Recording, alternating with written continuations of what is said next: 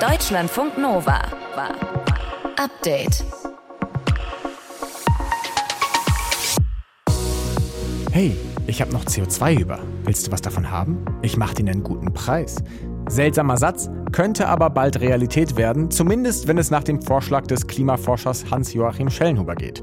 Der sagt, es sollte für jeden Menschen ein CO2-Budget geben. Um das zu erreichen, würden, wenn wir das umrechnen, pro Erdenbürger pro Jahr bis Mitte des Jahrhunderts drei Tonnen CO2 zur Verfügung stehen. Und in dem Szenario schlägt Schellenhuber einen Emissionshandel zwischen den Menschen vor. Wer sich also nicht einschränken will, kauft anderen ihr CO2-Kontingent ab, wenn die das nicht brauchen sollten. Wie ihr herausfinden könnt, wie eure Bilanz gerade ist und was sowas kosten könnte, also sich CO2 dazu zu kaufen, darüber sprechen wir. Vorher checken wir noch einmal die aktuelle Lage in Lützerath mit unserer Korrespondentin. Dort treibt die Polizei die Räumung des Dorfes weiter voran. Außerdem schauen wir auf das Thema Wohnungen. Dass es zu wenige, vor allem bezahlbare Wohnungen gibt, das ist jetzt nichts Neues. Jetzt fordert ein Bündnis, dass richtig viel investiert wird. Denn der Wohnungsmangel hierzulande, der könnte bald schon weitere unangenehme Folgen haben. Wenn es keine Wohnungen gibt, werden ausländische Fachkräfte wohl eher nicht nach Deutschland kommen. Die IG Bau sagt dazu, es kommt niemand, um in Containern oder Zelten zu wohnen. Wie viel Kohle da investiert werden soll, das klären wir jetzt im Update-Podcast am 12. Januar. Mein Name ist Nick Potthoff. Schön, dass ihr zuhört. Deutschlandfunk Nova. Update. Tag 2 der Räumung in Lützerath. Die Polizei und der Energiekonzern RWE, die gehen parallel weiter vor. Klimaaktivisten wollen weiter verhindern, dass die besetzte Ortschaft im rheinischen Braunkohlerevier geräumt wird. Felicitas Böselager beobachtet die Lage für uns vor Ort seit Tagen, beziehungsweise aus der Nähe. Ja, Felicitas, wo bist du gerade genau? Ja, genau in diesem Moment bin ich ehrlich gesagt in meinem Auto in der, auf dem Presseparkplatz, der ist so 100 Meter von Lutzerat ungefähr entfernt. Da musste ich mich jetzt reinsetzen, weil es hier so windet und regnet, dass du mich sonst nicht verstanden hm. hättest bei unserem Gespräch gerade. Ähm, was ist denn eigentlich die Strategie, die Polizei und RWE jetzt gerade im Dorf anwenden? Die wollen ja schnell vorankommen. Ja, also es ist so, dass die Polizei jetzt weiterhin Häuser räumt. Es sind immer noch, also insgesamt sind ja in Lützerath sechs Häuser und die werden jetzt nach und nach geräumt. Heute wurde der Hof von Eckhard Heukamp geräumt. Das war eigentlich der symbolischste Moment heute. Er war der letzte Bewohner von Lützerath, der gegen RWE geklagt hat und dann vergangenen Herbst Lützerath verlassen hat. Und dieser Hof wurde eigentlich ohne große, überhaupt ohne Gegenwehr ähm, geräumt. Da haben sich die äh, Protestierenden von der Polizei wegtragen oder wegeskortieren lassen, auch aus der Höhe, während einer, das war wirklich ein sehr eindrückliches Bild, an einem Klavier auf einer Mauer noch ein bisschen Klavier gespielt hat, während die anderen von der Polizei raus eskortiert wurden. Dann ging es darum, heute einen etwas kritischeren Punkt auch für die Polizei zu sichern. Das ist die sogenannte Paula.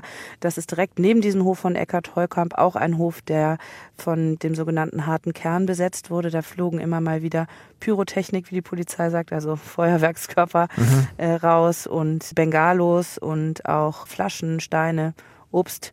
Und das sah heute nochmal kurz so aus, als ob da die Stimmung kippen könnte, aber da ist die Polizei jetzt doch auch relativ ähm, gut vorangekommen. Und jetzt gibt es noch ein paar Häuser, in denen noch Aktivisten und Aktivistinnen sind. Ich glaube nicht, dass die heute noch geräumt werden, aber morgen dann sehr wahrscheinlich. Jetzt spricht der Energiekonzern RWE ja auch von einem geordneten Rückbau, die Landesregierung von einer ruhigen, überlegten Räumung. Du hast uns gerade schon ein paar Eindrücke geschildert, aber insgesamt, wie würdest du es einschätzen? Ist das alles so geordnet und ruhig? Ja, ich würde sagen, ja. Also ich bin selber ganz erstaunt, wie also unter den angespannten Umständen, das muss man wirklich sagen, es ist jetzt keine angenehme Situation, mhm. aber unter diesen Umständen läuft es ruhig. Also die Menschen, die auf den Baumhäusern sind, lassen sich meistens gut von der Polizei darunter holen. Das ist auch einfach, wenn man das sieht, das ist saugefährlich. Die sind da, ich habe ein Baumhaus gesehen, in 13 Meter Höhe, da sind die Äste auch gar nicht mehr so dick. Das schwankt bei diesem Wind von rechts nach links einen Meter hin und her. Und mhm. da fahren die dann mit der Hebebühne ran und wollen die Leute dann sichern und gehen sehr behutsam mit den Aktivistinnen und Aktivisten um, so wie ich es wahrnehme.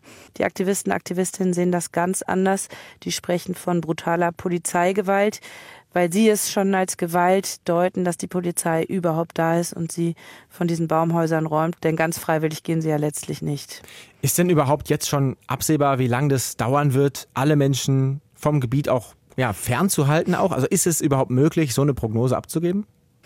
Ich glaube, dass es gerade ganz gut gelingt. Dieses ganze Areal ist eingezäunt und wird von RWE Securities oder von der Polizei bewacht. Ich habe jetzt nicht mitbekommen, dass viele Leute wieder zurückgekommen sind. Mhm. Es ist auch so, dass die Aktivistinnen und Aktivisten hier total erschöpft sind. Manche gehen auch einfach, weil sie nicht mehr können, weil es einfach so kalt und nass und windig ist und die das einfach auch nicht mehr lange aushalten und mhm. sie auch traurig sind darüber, wie schnell das jetzt gegangen sind. Manchen schwindet auch einfach der Mut.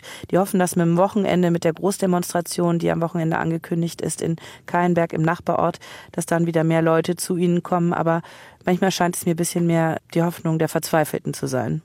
Felicitas Böselager, sie beobachtet für uns weiter die Lage vor Ort in Lützerath, wo Polizei und RWE weiter dagegen vorgehen bzw. dafür sorgen, dass die Aktivisten die Gegend verlassen. Vielen Dank für die Informationen an dieser Stelle.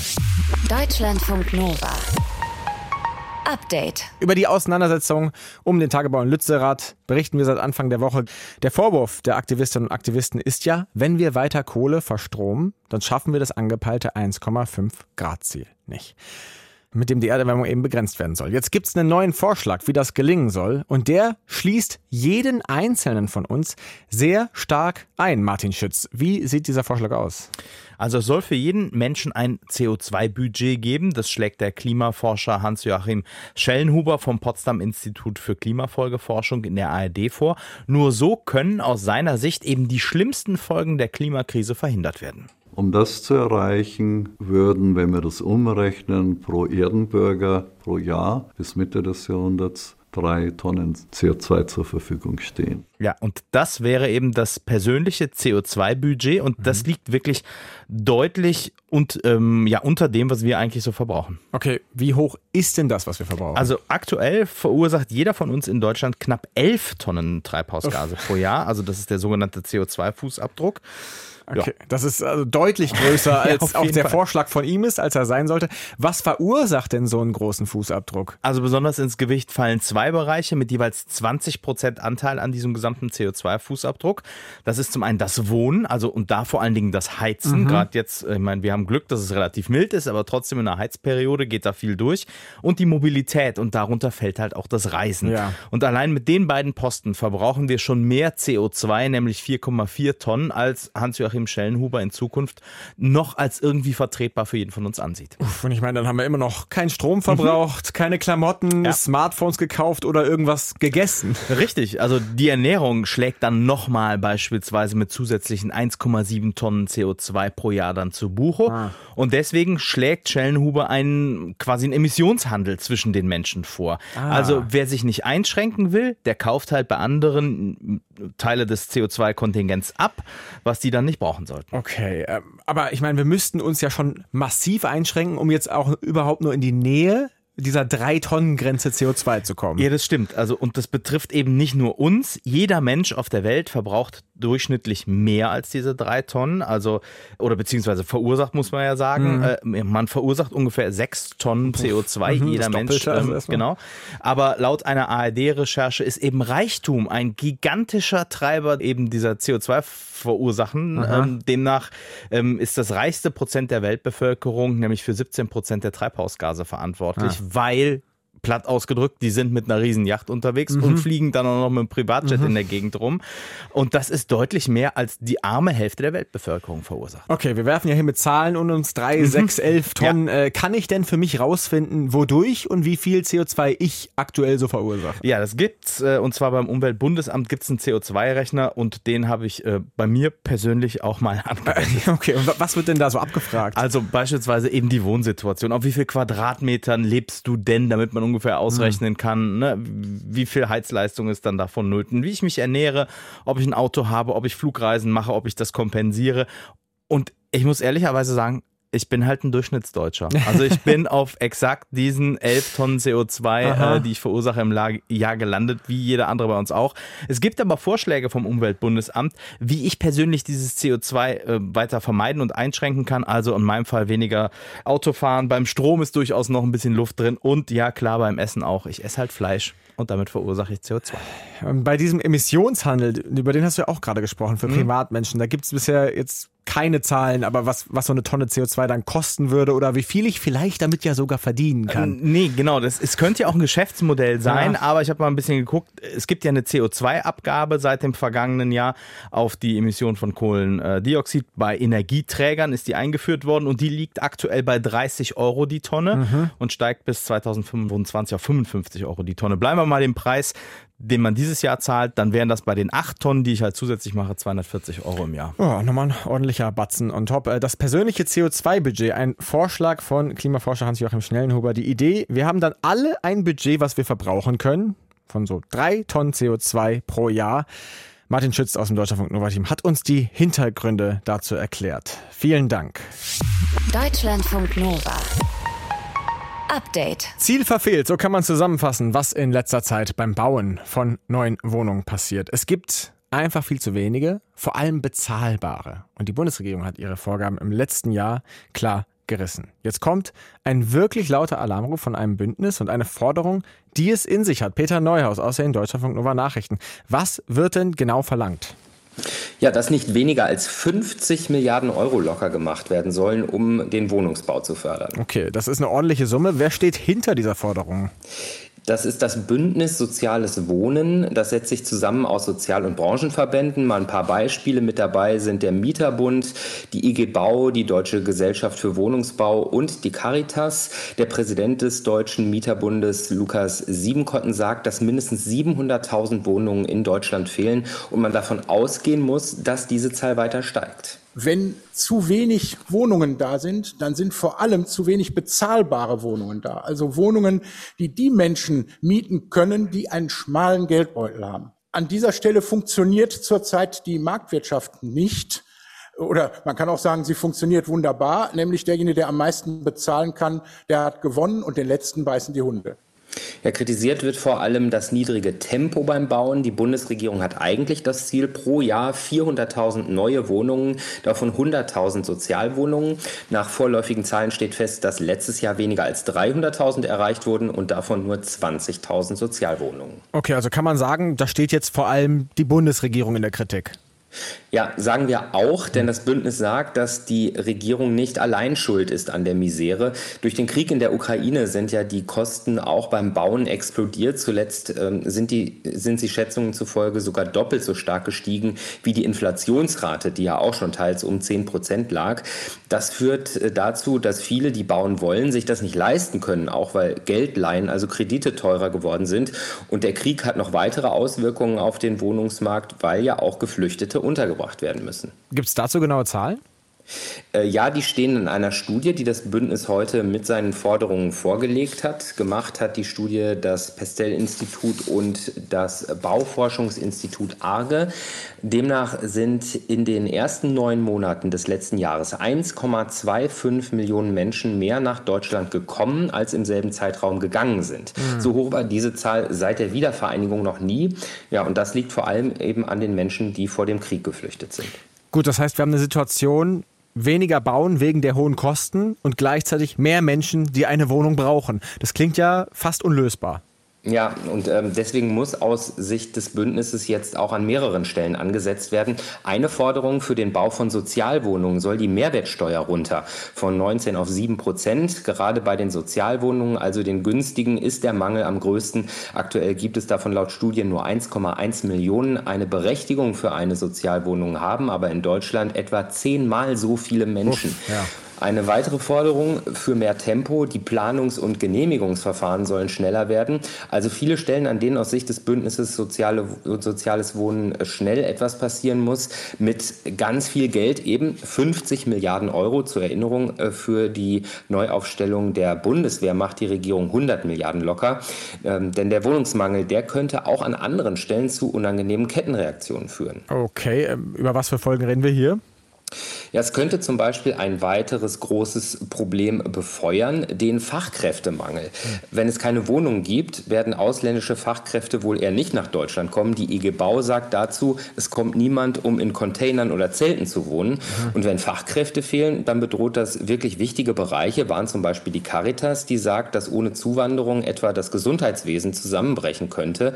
Ähm, es gehe da um die soziale und wirtschaftliche Zukunft, also wirklich dramatische Appelle, die es da da heute im Zusammenhang mit der Wohnungsnot zu hören gab. Ja, und der Verband der deutschen Bauindustrie, der hat diese Studie als letzte Warnung an die Politik bezeichnet, endlich zu handeln. Ein Bündnis fordert den Baubooster 50 Milliarden Euro gegen den Wohnungsmangel. Die Hintergründe dazu hatte für uns Peter Neuhaus aus den Deutschlandfunk Nova Nachrichten. Vielen Dank. Deutschlandfunk Nova. Update. Über zwei Millionen unbesetzte Stellen gibt es aktuell in Deutschland. Das hat die Deutsche Industrie- und Handelskammer heute veröffentlicht. Es fehlen zu viele Fachkräfte. Es fehlen vor allem Leute in der Pflege, und im Handwerk. Das liegt auch daran, dass sich immer mehr junge Menschen für ein Studium und gegen eine Ausbildung entscheiden. Auch jetzt gerade stehen wieder viele vor der Entscheidung. Aber wofür soll ich mich eigentlich entscheiden? Was ist der richtige Weg für mich? Studium oder Ausbildung? Mit dieser Frage hat sich Deutschlandfunk Nova-Reporter Jan Dahlmann beschäftigt. Ich weiß noch, als ich mein Abi in der Tasche hatte, da wusste ich erstmal gar nichts. Mir war nur klar, jetzt muss ich studieren, weil das macht man ja so, wenn man Abi hat. Was ist erstmal egal. Eine handwerkliche Ausbildung war für mich nie ein Thema. Und das nicht nur, weil ich nicht der handwerklich Begabteste bin. Um mich herum war das bei fast allen so. Nur die wenigsten haben sich für eine Ausbildung entschieden.